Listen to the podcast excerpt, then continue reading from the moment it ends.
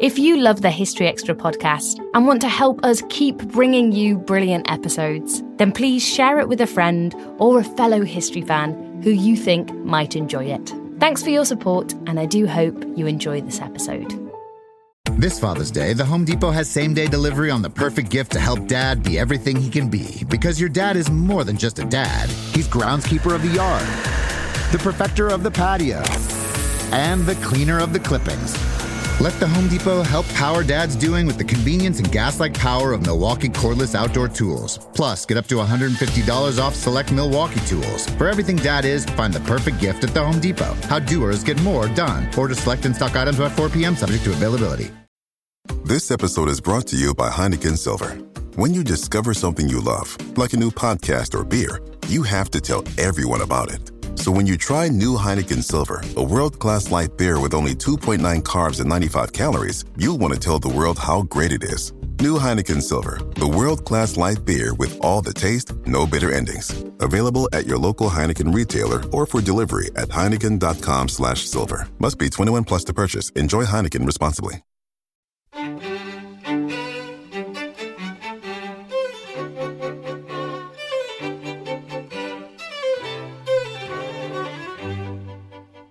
And some of this book is an exercise in pleasure. I love these places, and it's not all about the hard facts. You know, when I go to somewhere like Flodden Battlefield, I am uh, in awe of the landscape. That was Neil Oliver talking about his new geographical history of Britain.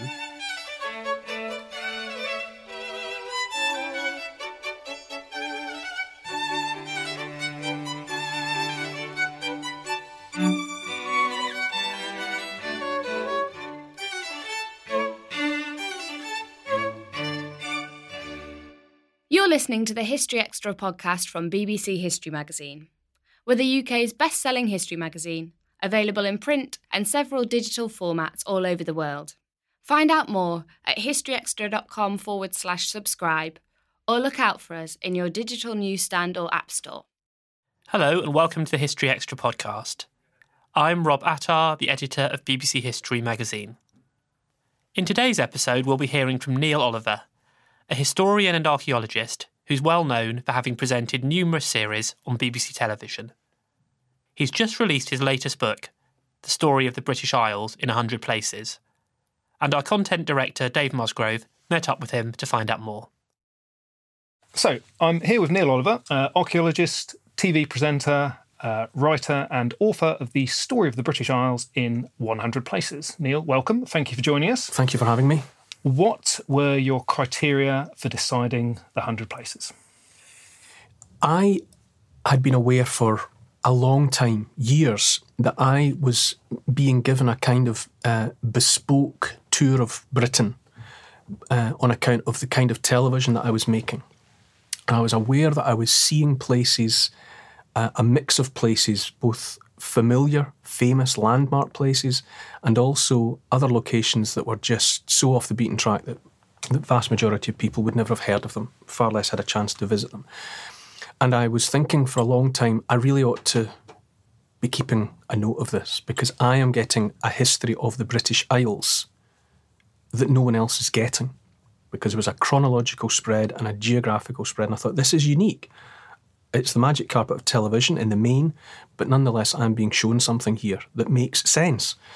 So when it came to choosing a number, uh, I quite shamelessly thought people have done 100 things. There's a familiar ring to this. So I'll go with 100. The 50, the first, let's approximately say 50 of those were instantly apparent to me because they had registered so strongly with me that I thought that's got to be worth hearing. That should be more broadly known. The, the second half, uh, I had to distill from many, many hundreds of places. So I took a, a, a, judicious journalistic approach. I thought, right, where are the gaps? I need to say something about the wars of religion or or the English Civil War. There were, or, the, or the First World War. I need certain things, and so I, I considered now where have I seen, or what have I seen that makes a contribution to that story.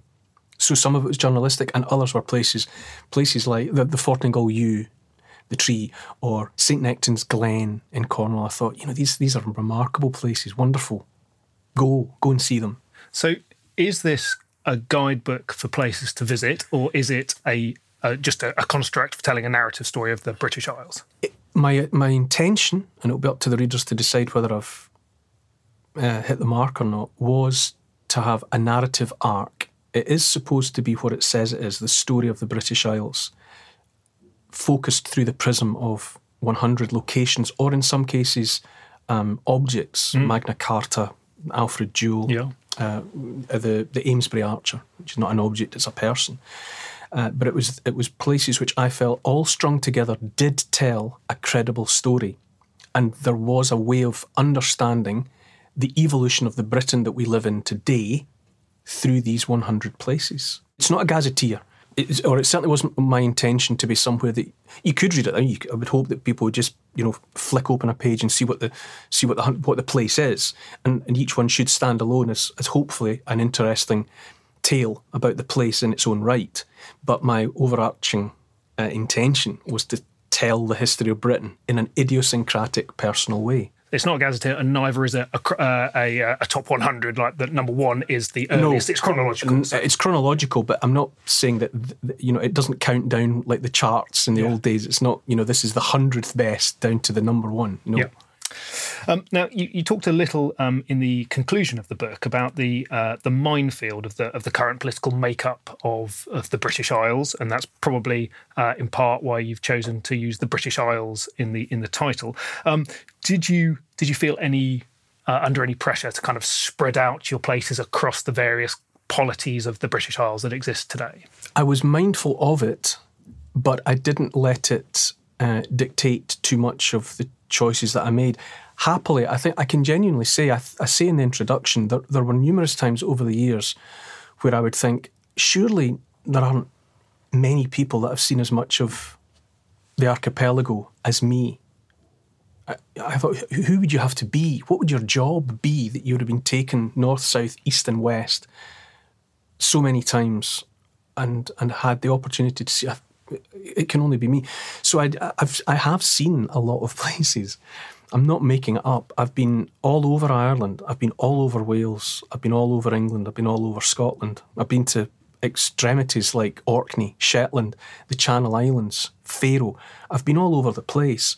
So I had to sort of focus my choices, but it wasn't. I wasn't. Um, it wasn't a struggle uh, although I was mindful, I thought, well, because everywhere does have part of the story. You can't tell the story of the British Isles without uh, looking at the way historical events unfold in, in each of the polities. So, uh, but it wasn't difficult, and it, it, it's not artificial. I, I, have I have been to these places, and I've, uh, the vast majority of them registered with me very, very strongly. Some more than others, but a lot of these places really struck me as being places of significance and how hard did you find it? You talked about um, trying to use it as a way to tell tell the narrative of, of the British Isles, and, and, as you said, there are there are difficulties there with the different polities and, and different stories that are mm. going on. How hard did you find it to try and construct an overarching narrative when there, in a way, isn't because they diverge at various points? I found it easy to come up with the narrative that I have come up with.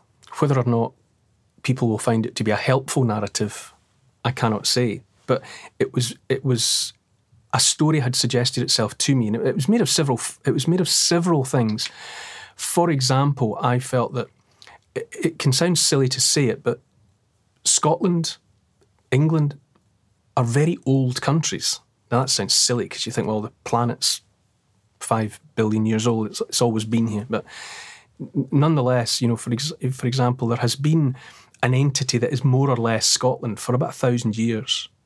Uh, and the same is more or less true of, say, England. Now, Germany, for example, did not coalesce into what we would consider Germany uh, until a couple of hundred years ago. Likewise, Italy. Italy was a was a was a, an agglomeration of of individual states and statelets and cities.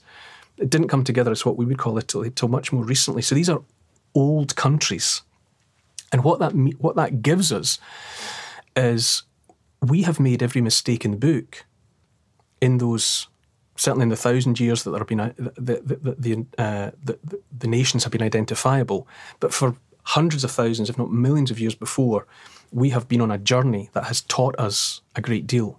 You know, we've had our na- natural disasters. You know, the country has been overtaken by great natural tragedies. Uh, we have known famine. Uh, we've known religious war. Uh, we've known civil war. Uh, we've burned people for being witches or for or for worshipping God in what would be considered to be the wrong way. And so, other countries which haven't maybe been in existence for as long can genuinely look at us and think, how did what happened to them when that tragedy unfolded there? You know, there's a good there's a good line about I wear a suit of armour made only of my mistakes. We have done terrible things to other people, we've done terrible things to ourselves and to each other, and lessons have been learned. And and the uh, the, the place that we've arrived at has a lot to teach because we have weathered a great deal and there is wisdom in what we have been through. And I think it's that's part of what I think is worth paying attention to the story of the British Isles for. And also, uh, because my natural inclination is I'm an archaeologist. I get badged as a historian, particularly by television, but I make no claims to being an academic historian. I'm not I'm an enthusiast. I don't have a history degree, I've got an archaeology degree. I'm just enthusiastic about historical stories. But my natural inclination towards archaeology has, has for long made me aware of the fact that the the uh, the constructs of England, Ireland, Scotland, and Wales are incredibly new in the story of the British Isles. The archipelago wasn't even an archipelago until you know eight thousand years ago when the Storegga slide separated Britain from the from mainland Europe. And we get very excited about you know the the nationhood of Scotland or England or Ireland or Wales. Where at the moment there isn't a hotter subject than Brexit, and I find when I get very worked up about some of those subjects, I, I get solace from thinking it's a veneer on something much older, and it's it's this it's the situation at the moment. But give it hundred years or give it a thousand years, and it will all be very different in ways that we can't even begin to imagine. Just as hundred years ago or a thousand years ago, it was unimaginably different again. And it gives a perspective to however febrile and and insoluble today's situation can feel. You think, well, we've been through everything. Yeah. You know, this too shall pass, as as was as was inscribed on a ring worn by Solomon. You know. Okay, so uh, so I, I too trained as an archaeologist, which which is why I, I particularly enjoyed uh, the sections at the start of the book, which which cover prehistory, um, uh, and, uh, and I found it very very fascinating. And uh, I always think uh, I've got this romantic view of the of the Mesolithic, uh, the time before the farmers came here. Uh, it sounds to me like the a sort of place that I'd like to be. Yeah, you know, you, are hunting, gathering, generally having a nice time. There's not too many people to bother you. Um, and and in your section on the uh, on, on the on the first fields in County Mayo, you um, allude to the fact that's been mentioned uh, in other places as well that uh, once we started farming, we couldn't stop because we, we were on that daily grind. And once you've got too much food, then you need to keep making too much food. So, do you share my romantic ideal of, of the Mesolithic? 100%. I, um, at the same time as knowing that once you've got farming and surplus, you, you've probably got a better chance of being able to continue to feed yourself and your family. That's without a doubt. However, there is definitely a romance to the idea of being a hunter, uh, untrammeled by property, uh, untrammeled by the daily grind.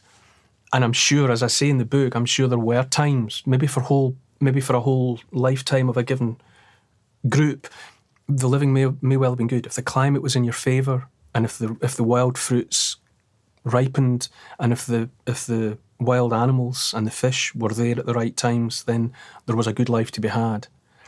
But there would also been terrible times, and when it when the times went bad, there was no safety net, there was no surplus, and so they would have known starvation.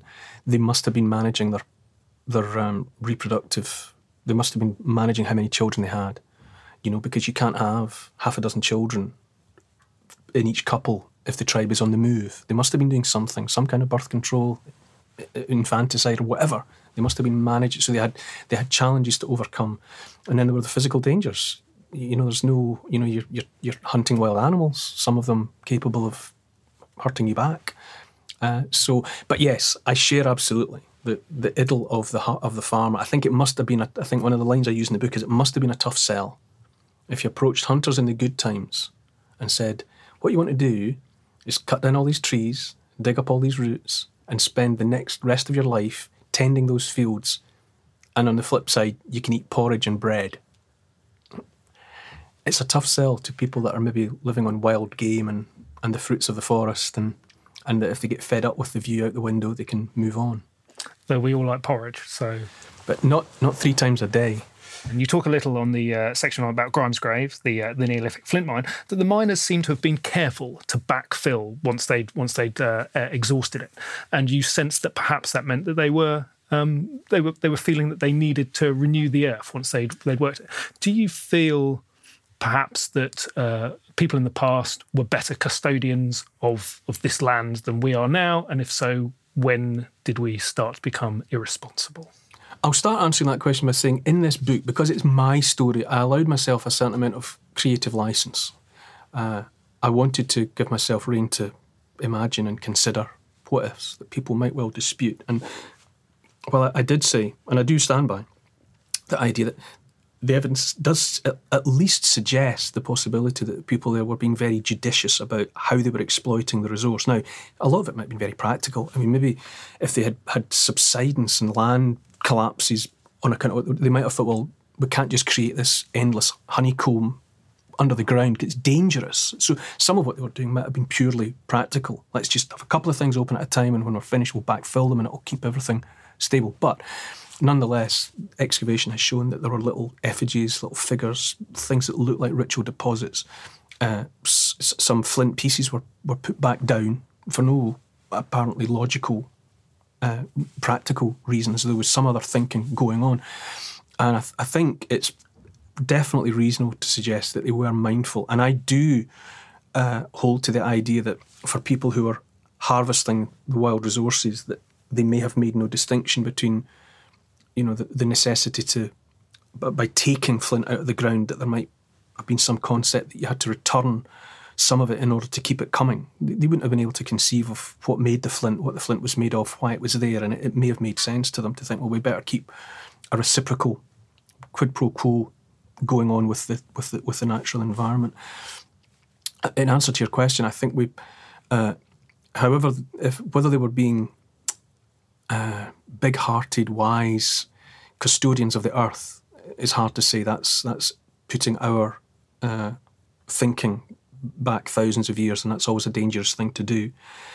Uh, and I, but I would think that we possibly became less careful custodians when, as population starts to grow, and the necessity for raw materials uh, begins to outstrip concerns about the way in which it's being acquired you know, if you've got more and more people needing these things, and if there's more and more, I want, I don't want to use the word money, but if you can, if, if you if you can build up your account of status and wealth and prestige and authority by producing more and more of this, either this raw material or the finished objects, then that might have begun to outweigh the the softer considerations of we ought to be repaying the debt.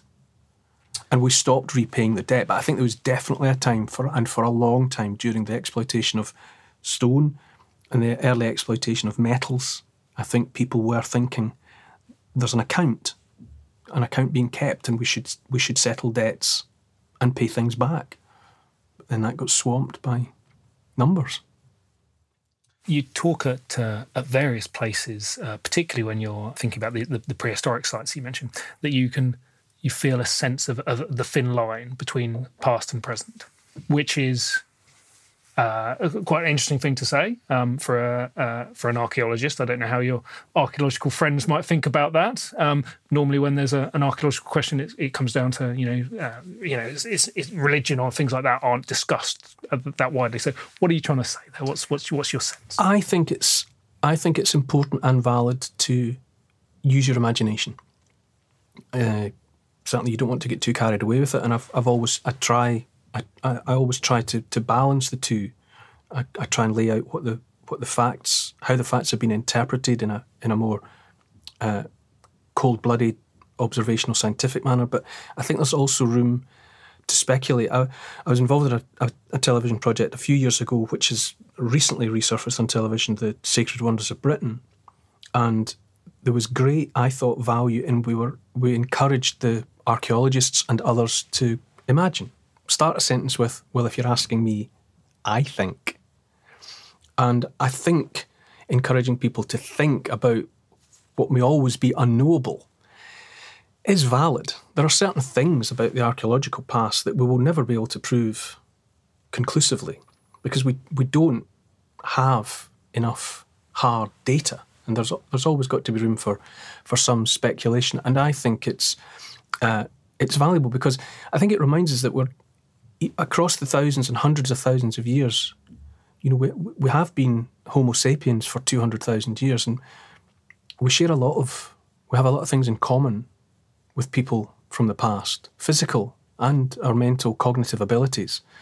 And while it's lethally dangerous to try and think that you can put yourself back into the mindset of a Neolithic farmer or a Mesolithic hunter or, or an Iron Age uh, smith, I think where there's an absence of, of hard information, it's still valid to speculate because we are, after all, still people.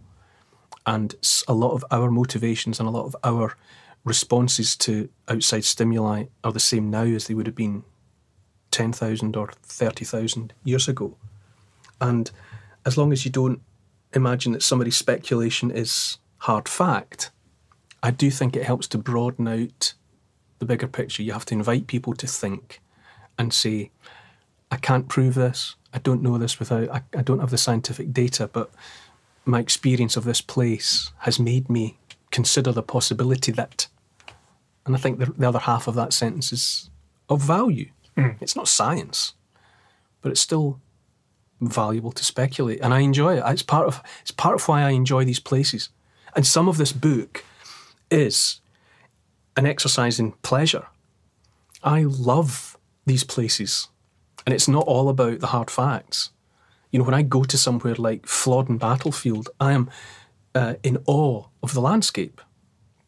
And in, in the same way that I feel about, say, the battlefield of Isandlwana in KwaZulu Natal, because it looks like a stage set for some sort of dramatic event. When I go to Flodden and I look out at it, you think, it really happened here. Exactly why it happened and exactly what happened, we're still working that out, but it happened here. And I find a pleasure in going to, and part of it for me is just saying, what if? What if? And I don't see any harm in it. Was there something specific that happened to you at, uh, at the, when you looked at the Dover boat um, you, Definitely, you yes. I, will say it quite honestly because it was purely something that I experienced. I don't know if you've been to the Dover boat. No. Um, I don't know. Uh, it, it's in a. It's kept in a in a, a special box, a glass box that, that controls the temperature and the climate within, so that it, you know it's very carefully managed for obvious reasons to keep the thing going. And I was given the opportunity to unlock the door, step inside, and be beside it and there was a smell because the thing's been treated. It was it is wood, but it's been treated in, in, in particular ways. There was but there was an aroma that meant that the room smelt diff, the, the the room with the or the box with the boat in it had an atmosphere, both literally and metaphorically, and you could see quite clearly, even to the un I'm sure to the, uh, the untutored eye, you could see the cut marks because this thing had been put out of use It'd been scuttled, and you could see they'd cut the withies that were holding it together. Uh, there were there were also the, the, marks of its making. You could see where sharp edges had been used to shape and cut off bits of the wood to, to give it its form. And when I was in the room with it, the hairs went up on my shoulders and neck. Now, whether that's just because I'm I've got a fanciful imagination or whatever, but I, I, I had a physical reaction to being in the same room as the boat and I can remember it still, as I'm talking to you now, I can still catch the outside edges of that sensation. And I thought, why am I feeling this? It's just, it's just a, an artifact. It's just wood. But I felt something. And I thought, well, I did. And I'll report the fact. We should we should just say what the Dover boat was. We, the Dover boat is a is, is exactly what it's exactly what it's. it's a, it was found in uh, in uh, excavations in Dover in advance of the building of a new road. It was finding a deep cut that was eventually going to be a, a pedestrian walkway, uh, and it was, it was deep under the modern surface. And this boat, which in, in its final form was probably, I think, about 60 or 70 feet long, and it was uh, created in a very bizarre way, really. It was neither a dugout canoe nor was it the kind of. Um, uh, you know, um, you know, planks pinned together in the conventional way that you would think of a boat. They were sewn together. So these massive planks of wood had had holes drilled through them, and, and it was given a, a, shape and a structure with withies, which are thin but flexible pieces of, say, willow or something equally bendy. And it was sewn together. It's a sewn plank boat. It's quite a bizarre creation. Uh, but it would have been it would have taken a lot of effort to make it, a lot of skill. We presume that the kind of person who could commission it and have it have enough men to row it, it must have been of, of high status. Uh, and given its location, the, the, likelihood is that it was plying back and forth across the channel to the continent. It's quite an amazing artifact. Only half of it survives because it, it was a rescue excavation. They were working against the clock. They had to cut it's, it's, like an impacted tooth. You know, they couldn't get it all out in one go, so they just took out part of it. And even the part they got came out in bits and it was reassembled by the conservators. Uh, and it's been treated so that, well, potentially, if it, if it remains in its special box, it could last forever. And it's this extraordinary Bronze Age survival. And to me, and I'm allowed this personal opinion, it is, it was, I thought then, and it, I have not had anything since, it's the best thing I've ever seen. As artifacts go, I have not had a, a, a, stronger reaction to being in the presence of any other survival from the past. I squatted down beside it and thought, God, I can feel the Bronze Age. Wow. Well, I, I better go and see it. That sounds good. This episode is brought to you by Indeed. We're driven by the search for better, but when it comes to hiring, the best way to search for a candidate isn't to search at all. Don't search Match with Indeed. Use Indeed for scheduling, screening, and messaging so you can connect with candidates faster. And listeners of this show will get a $75 sponsored job credit to get your jobs more visibility at Indeed.com slash History Extra. Just go to Indeed.com slash History Extra right now and support our show by saying you heard about Indeed on this podcast. Terms and conditions apply. Need to hire? You need Indeed. Time flies. We blinked and 2024 is halfway over. What's something you've accomplished this year that you're proud of? Maybe you made it out of bed and to work every day. Or maybe you started shedding some old habits that were weighing you down. But even when you're making progress, life can feel like it's moving too fast. We can't slow time down, but we can give you a moment every week to hit pause, set intentions, and reset Therapy is a guaranteed time to check in on how you're feeling, what you want to do more of, and what you want to change. Otherwise, it's easy to keep going through the motions without getting what you want out of life. BetterHelp offers affordable online therapy on a schedule that works for you. Connect with a licensed therapist by text, phone, or video call. You can start the sign up process in minutes and switch therapists anytime. Take a moment with BetterHelp. Visit betterhelp.com slash historyextra today to get 10% off your first month. That's betterhelp, H-E-L-P dot com slash historyextra. Oh, such a clutch pickup, Dave. I was worried we'd bring back the same team. I meant those blackout motorized shades. Blinds.com made it crazy affordable to replace our old blinds. Hard to install? No, it's easy. I installed these and then got some for my mom, too. She talked to a design consultant for free and scheduled a professional measure and install. Hall of Fame Sun. They're the number one online retailer of custom window coverings in the world. Blinds.com is the GOAT. The GOAT. Go to Blinds.com for up to 45% off. Blinds.com. Rules and restrictions may apply. Now, look, we, we need to, to leap forward a bit. We, we covered prehistory a bit. You're not hugely positive, I think it's fair to say, about the contribution of the Romans. Um, how do you, how I do you like feel to throw a bit about, of controversy in the there. Romans? What's, what's you, you don't think they were they were that good? For I was being deliberately controversial. I studied archaeology at Glasgow University. I didn't do any of the Roman papers uh, because at the time, there I was 17, 18, 19 years old. Uh, they sounded then to me a bit dull. Uh, they sounded a bit stiff. Uh, and I was just, because I, I don't know, just the way I'm wired up, I was much more inclined towards the prehistory. I, I didn't like the, the idea that so much of it was written down. I thought it was more of a fun game to try and work out what the what the uh, what the Mesolithic hunters had been all about. because they didn't write anything down. I thought, Yeah. ah, with, you're cheating a bit with the Romans because they tell you at least some of what they're doing and why. I thought it's, I'll leave that to the Romanists. Uh, so it was a bit tongue in cheek, as everyone else. You know, in my sober, uh, sensible moments, I I appreciate the the glory that was Rome, without a shadow of a doubt. One of the most astonishing manifestations of human intent that the world has yet seen, without a doubt. Uh, but uh, with a caveat, I think you know this whole concept of what the Romans did for us. Uh, I like to remind myself and others that there were people here who had a cosmology and a way of doing things, and they were clever, and they were the inheritors, the legatees of thousands of years of history, and they weren't just sitting around in a swamp, Monty Python style, waiting for somebody to come in, show them how the world worked, and I've, I just wanted to be uh, uh, uh, deliberately controversial or provocative, I suppose, in saying that, you know, yes, the Romans were extraordinary, but so were the people that were here already. But you would still recommend having a look at the Roman baths in Bath. Oh God, yes. Oh, for me, uh, I, I, the the Roman baths are staggering. You know the fact that you know the fact you can put your hand in that flow of water and think Roman men and women and children felt this, this, this water. It smelt like this. It was this temperature. It was running then, and it's running now, and it'll probably be running forever. They're- uh, It's an amazing place. For me, though, um, it's Hadrian's Wall.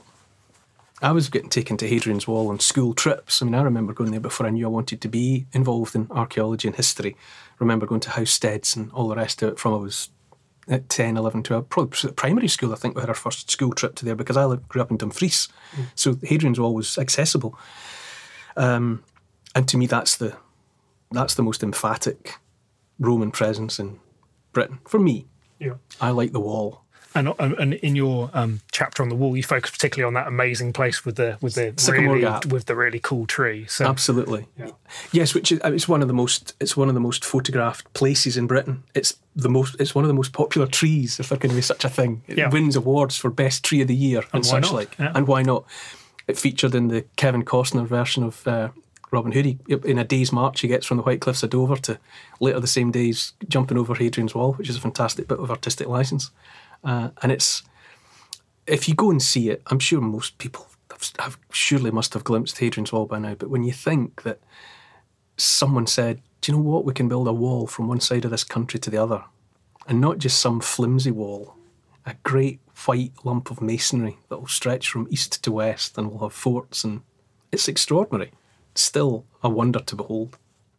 Right, we're gonna we're gonna leap forward a bit um, uh, into into medieval period. Um, I've got I've got to allow you to tell us about Stirling Castle, home ground. Um, you, you live Best castle, nearby, I, I, I best castle in Britain. Best, right? Okay, that's a sweeping statement. but- We feel I live in Stirling with my with my wife and my, and our three kids who are age at the moment 15, 12 and 10. Uh, if you live in a certain postcode within Stirling, uh, you're effectively by in terms of ancient statute within the city walls. So you get to visit the castle for free. Anytime you want and as many times as you want. Brilliant. And so you have to go up to the gates with like a gas bill or something which proves your address. so you get in, and so we go all the time. And we do treasure hunts, and we get the kids, we'll drop a list of things for the kids to spot, and we'll go to different bits of it. We'll go to the the the Renaissance Palace, or we'll go to the battlements, or we'll look at the little uh, the little porthole that was cut through the battlements for Mary, uh, Queen of Scots, so that she could look out as a toddler without being spotted by Henry VIII's agents prowling below when they were uh, when Henry was trying to get hold of her for a bride for his son, uh, and it's just you go to Edinburgh Castle gets much more publicity, but Edinburgh Castle's been monkeyed about with a lot. There's a lot of uh, much more modern additions and add-ons. It's been it's been altered. Stirling Castle is, in many respects, the castle that James V, James IV, James V built. It's still a medieval uh, 15th, 16th century castle. And I feel it's redolent of that.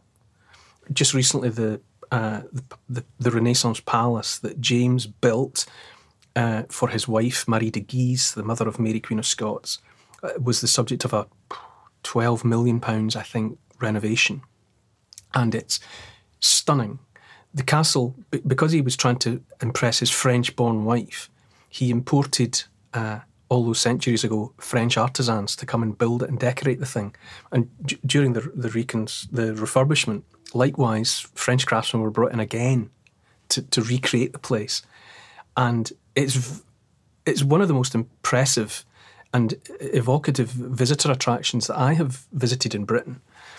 Um, it's got all sorts of quirky things about it. The frontage one of the, the, great frontages that, that looks across at the Great Hall was used for the filming of uh, all the exteriors for Colditz, the 1970s television series. The Great Hall itself is very controversial because it was uh, it's been reharled, which is a, a, a, kind of a what do you call it a, a cladding, a paint really to weatherproof it. It's a, a kind of yellow gold colour, so that from a great distance you can see the the Great Hall of Stirling Castle. It, you know you can see it from miles away and the whole castle really should be that colour because at one point it would all have been painted and the statuary around it would have been garish colours to our eyes. It would have been quite the quite the edifice to, to be confronted with. And it has so many stories to tell. Stirling, in general, and more in particular, the castle is known locally as the the brooch that fixes the Highlands to the Lowlands. Uh, Stirling Castle sits on a rock that was that overlooks what was up until the modern era the only reliable stretch of dry land for moving large groups of people or animals north or south. It was marshland, bog, morass on either side. There was just a narrow strip really, and so anyone moving north or south through Scotland would pass the rock and pass the castle. If you controlled the castle, you had a great chance of seeing who was coming and going in Scotland. So it's incredibly important. And so it has overseen all manner of history you know, Robert the uh, Robert the Bruce, William Wallace, Battle of Stirling Bridge, all manner of events unfolded. Stirling is the corruption of a Gaelic word that means the place of strife, because it was known that battles always happened there because armies converged. People used to try and round up the men of Falkirk, which is a town nearby, because they were the local hard men. There's still on on gable ends in Falkirk, you'll see better mess with the devil than with the bairns of Falkirk the idea being that the, the general that got to that part of Scotland first and rounded up the men of Falkirk had the best chance of winning whatever battle he had in mind because they were the local hardmen. Eh? And all of that revolves around Stirling Castle like a storm. It's all there. And when you go up there, you're looking out at where battles of the Jacobite rebellions happened. Stirling Bridge in 1297, William Wallace. You look across at the Wallace Monument on its on its Abbey Craig edifice. Uh, the Bannockburn Visitor Centre, you can see the Saltire flying over where King Robert the Bruce had his uh, had his viewpoint to watch the Edward's army approach along the Roman road. Brilliant. That's a, an excellent case for, for Stirling as a, as a great castle. We might have to ask our re, our listeners whether they uh, whether they agree or whether they would nominate other castles. I'd, I'd, I'd, mention Chepstow, I think, as a as a fantastic castle. But Harlech, there's another cracker. which which is in your book, which is also uh, brilliant. But um, but we, would better we better shove on. Um, um, I, I, I, did a, a similar-ish project to this um, a few years ago when I asked 100 historians to nominate places that they thought were significant in British history. And uh, when I'd finished that project, the one thing that struck me was that I'd, we talked a lot about places, but what we hadn't talked about was routeways, tracks, paths, channels. And I thought actually that was that was an oversight, uh, and it missed a lot of elements of stories. And you know, historical stories tend to be journeys, people going from one place to the other. Did you find that at all when you were working on this? Did you think, oh, I wish I could be doing more on on on movement? Uh, you raise a very good point. Uh, I was recently at the uh, Melrose, the Borders Book Festival in Melrose, and the session that I was part of was chaired by uh, Alistair Moffat, uh, who's a friend of mine. He's a he's a, a historian. He was a television producer for a long time. His most recent book is called I need to check this. I think it's called The Hidden Ways. And it's about that precise subject, and it's a lovely read. Mm. It's it's all about that. It's from from um, many centuries past up into the modern day. It's rediscovering and following the the ways that people used to move around the country, oh, particularly in Scotland. It's great, mm. all manner of paths and trackways and all the rest of it. Yes, you you're you're quite right. Uh, there is a, a, a fascination. I, I was. Um, vaguely involved in as much as I was a local reporter in a local newspaper at the time when uh, Glasgow University Glasgow University Archaeological Research uh, Division, GUARD came and excavated on the line of an, ex- uh, an extension of the M74 motorway north to south. And they, they surveyed it and then excavated as they found places of interest and significance. Uh, and what was what cumulatively, I mean, amongst many things that were fascinating about that project, were the fact what was obvious was that that corridor, which is still where the M74 is today, the main routeway linking north and south England and Scotland, was the routeway in the Mesolithic. For example, you know, they found they found places where people had, had created great fires and they had uh, had uh, depressions in the ground, clay lined, boiled water with stones, and then cooked food in them. And people, uh, all periods of Scottish history, from the first hunters right up to the modern era, that was how you that was how you got north to south. We're still on the same track that, that Mesolithic hunters were on. At Stirling Castle, uh, the road is not a million miles away from where we excavated uh, as part of the project to find the battlefield of Bannockburn, the Roman road. The Roman road is still there. We ex- we unearthed and revealed a beautiful section of it. You could see the camber, you could see the paving of it, you could see the, the guttering either side, the drainage for it, and it it was the Roman road that and it pointed straight at the rock of Stirling Castle. It comes and when and Robert the Bruce put his men where the Bannockburn Heritage Centre is today because it meant that he could see when they, oh, there they are, they're coming now. Because the only way that people would have approached Stirling Castle, as Edward's army was trying to do to come and relieve the siege that Edward the Bruce, uh, Robert's brother, had been uh, uh, prosecuting at the castle, the only way it could be relieved was by bringing up an English army. How would they come? The Roman road, which was, by the time Edward's army was coming up in the 14th century, you know, how old was how old was that Roman road? And so, yes, there were various times in the course of this project and, and in others, I think there's wonderful stuff to be remembered and and reanalyzed about the way in which people have always moved about the country, and you'd be surprised at how much of it has stayed the same. Yeah. Um, obviously by doing a project like this, by identifying 100 places, you uh, invite people to to query your choices. I hope so. Um, the, the one omission for me, the one surprising thing that you didn't include was um, anything to do with the Battle of Hastings or the, the Hastings site for the Norman Conquest. Um, how, how do you defend yourself on that one? I had 100 places to fill. Uh, and in each case, uh, it was places that had resonated with me. Now, believe it or believe it not, I have not been on the fields that are thought to be the scene of the Battle of Hastings. I've been in Hastings many times with Coast and other projects. I've done various things there. I have not actually stood on the battlefield there. Mm-hmm. And so that's my that would be the, the keynote of my defence. Right. It had to be somewhere or something that I had seen or handled that resonated with me. Okay. Um, but you do uh, you do talk about Durham Cathedral, which uh, uh as a sort of consequence of that, as, as a, a, sort of follow up from the uh, from the invasion. I, I, wanted. I was very. I was careful that uh, it's a hundred places, but I would hope that if if whoever reads it would realise that it, it touches on many many more than a hundred places, because one of my motivations uh, for the project was because I wanted to encourage people to go to places because I think maybe it's just because I'm childish, but I think there is something special about not just reading about an event, but going to somewhere that's physically the product of or the scene of an event. And some were harder than others. For example, when it came to, I wanted to include the Wars of the Roses. But where do you go? Because the reality is, I've been at, at a few of the battlefields related to it, and there is nothing to see. It's difficult. And when you go to Towton, the, the great charnel house of the of the Wars of the Roses. It, there's not much to see, mm. I, I, and I and I don't I didn't find it a particularly resonant uh, location. Maybe other people would go to it and think, no, I can I can smell the blood in the air. I don't know, but it didn't work for me. So I I chose Westminster Abbey, and specifically the tomb of uh, Margaret uh, Beaufort, mother of Henry VII, grandmother of Henry VIII, because I felt that and I've been there, and I, I think I remember being by by that that that that tomb and thinking, God, somewhere in there are the bones of a little woman because she was, she was according to all the accounts, she was of, of small stature, and yet she was, God, she was some, she was some impressive human being.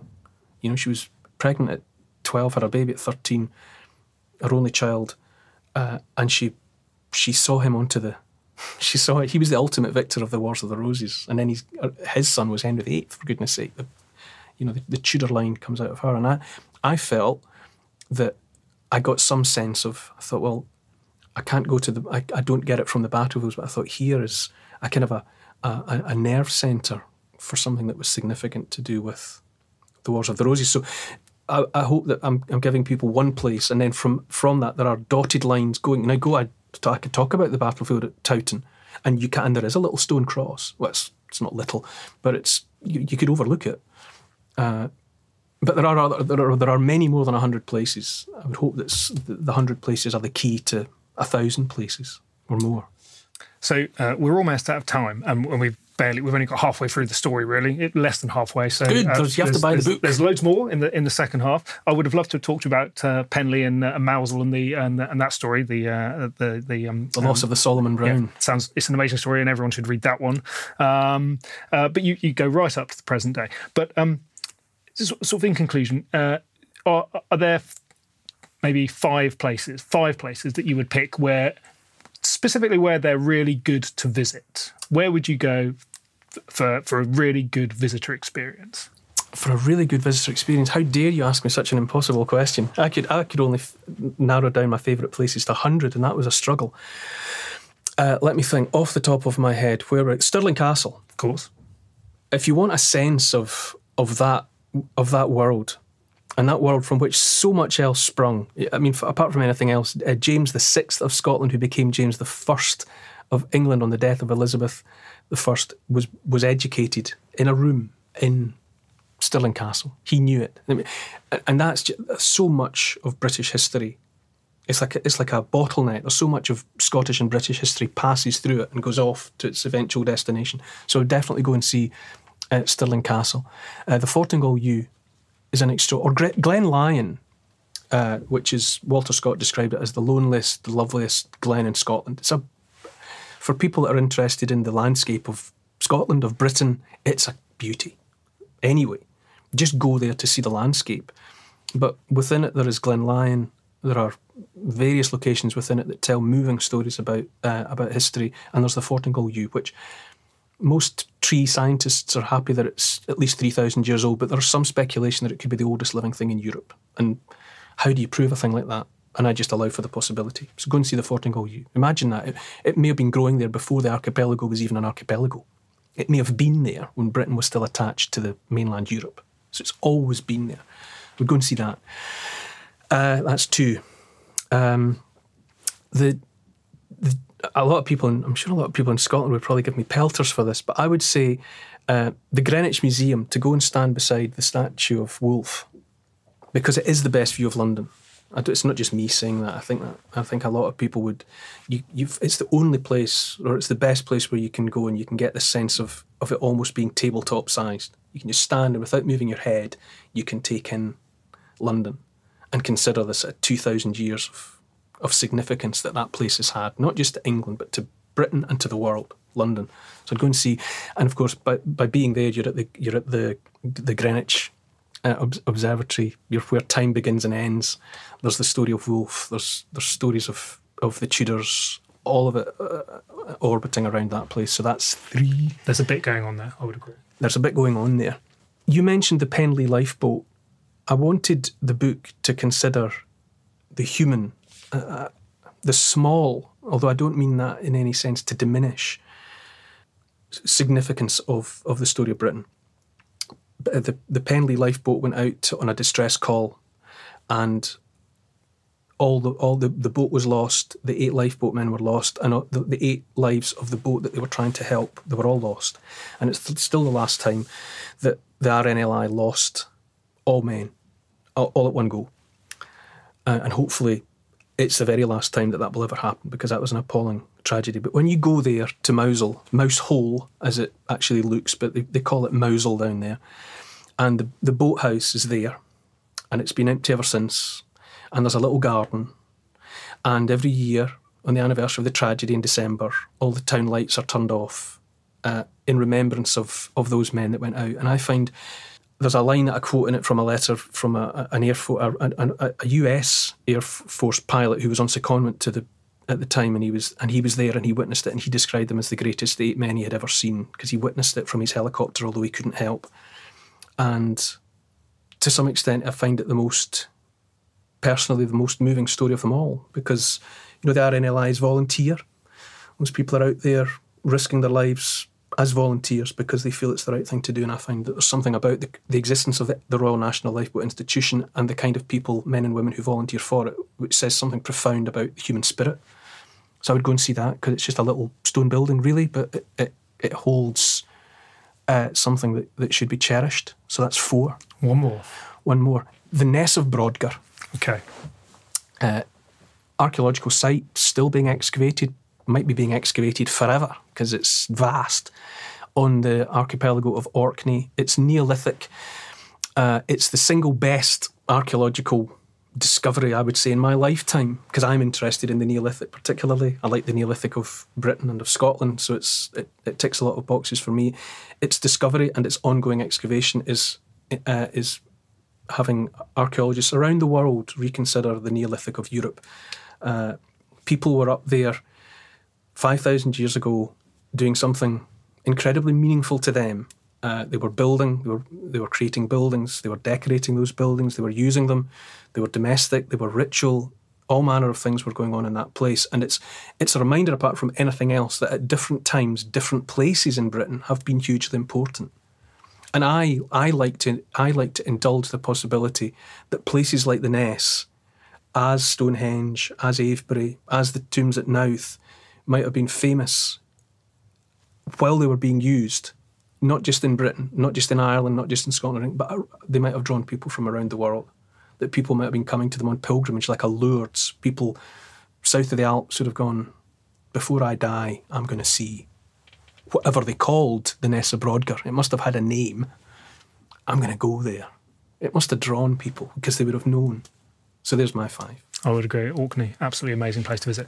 One last question: If if your publishers had allowed you an extra three pages, four pages, what would be 101, Site 101 that uh, that didn't get in?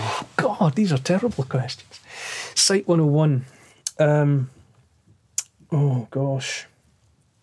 Um, where where are we? Let me let me just take a, a, an aerial view of Britain and see where I would go uh, for another story. Oh, I might go to Flag Fen. Brilliant. Because I'm an archaeologist like you. Uh, I've visited Flag Fen. It was nearly in.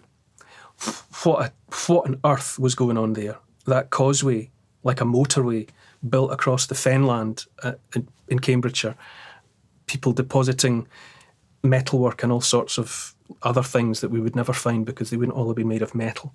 Um, that was some response to a changing landscape uh, by people just like us, but whose circumstances were impossibly different and really impossible to imagine. Uh, but what a story Flag Fen tells. Yeah. And you can go and see it because. Uh, God bless them, the archaeologists there. Uh, there's a there's a building over a, a whole section of it, and you can go in and see these blackened timbers that are just as they were, still there. Yeah, the waterlogged deposits, amazing, amazing survivals. Uh, right, we, we must finish. Neil, thank you so much. That was that was brilliant. Um, the book is out on the 20th of September, published by Bantam, and you're also doing a, a, a tour around Britain, which starts in Harrogate on the 1st of October and goes around the country, 39 places. And details are at neiloliver.com forward slash talks.html. Thank you very much. Thank you for having me. That was Neil Oliver. The story of the British Isles in a hundred places has just been published by Bantam Press. And if it whets your appetite for this kind of treatment of British history, then you may also want to check out the BBC History magazine book, A Hundred Places That Made Britain, which was written by Dave Musgrove and it has recently been re released in a paperback edition. OK, well, that is about all for today, but do listen in again on Thursday for more from the world of history. Thanks for listening to this History Extra podcast, which was produced by Jack Fletcher. Do let us know what you think about this episode by emailing podcast at historyextra.com and we might read out your messages in future editions. Alternatively, why not keep in touch via Twitter or Facebook, where you'll find us at History Extra. For more great history content, don't forget to visit our website, historyextra.com, which is full of history articles, quizzes, image galleries, and more. Plus, it's where you can download hundreds of previous episodes of this podcast.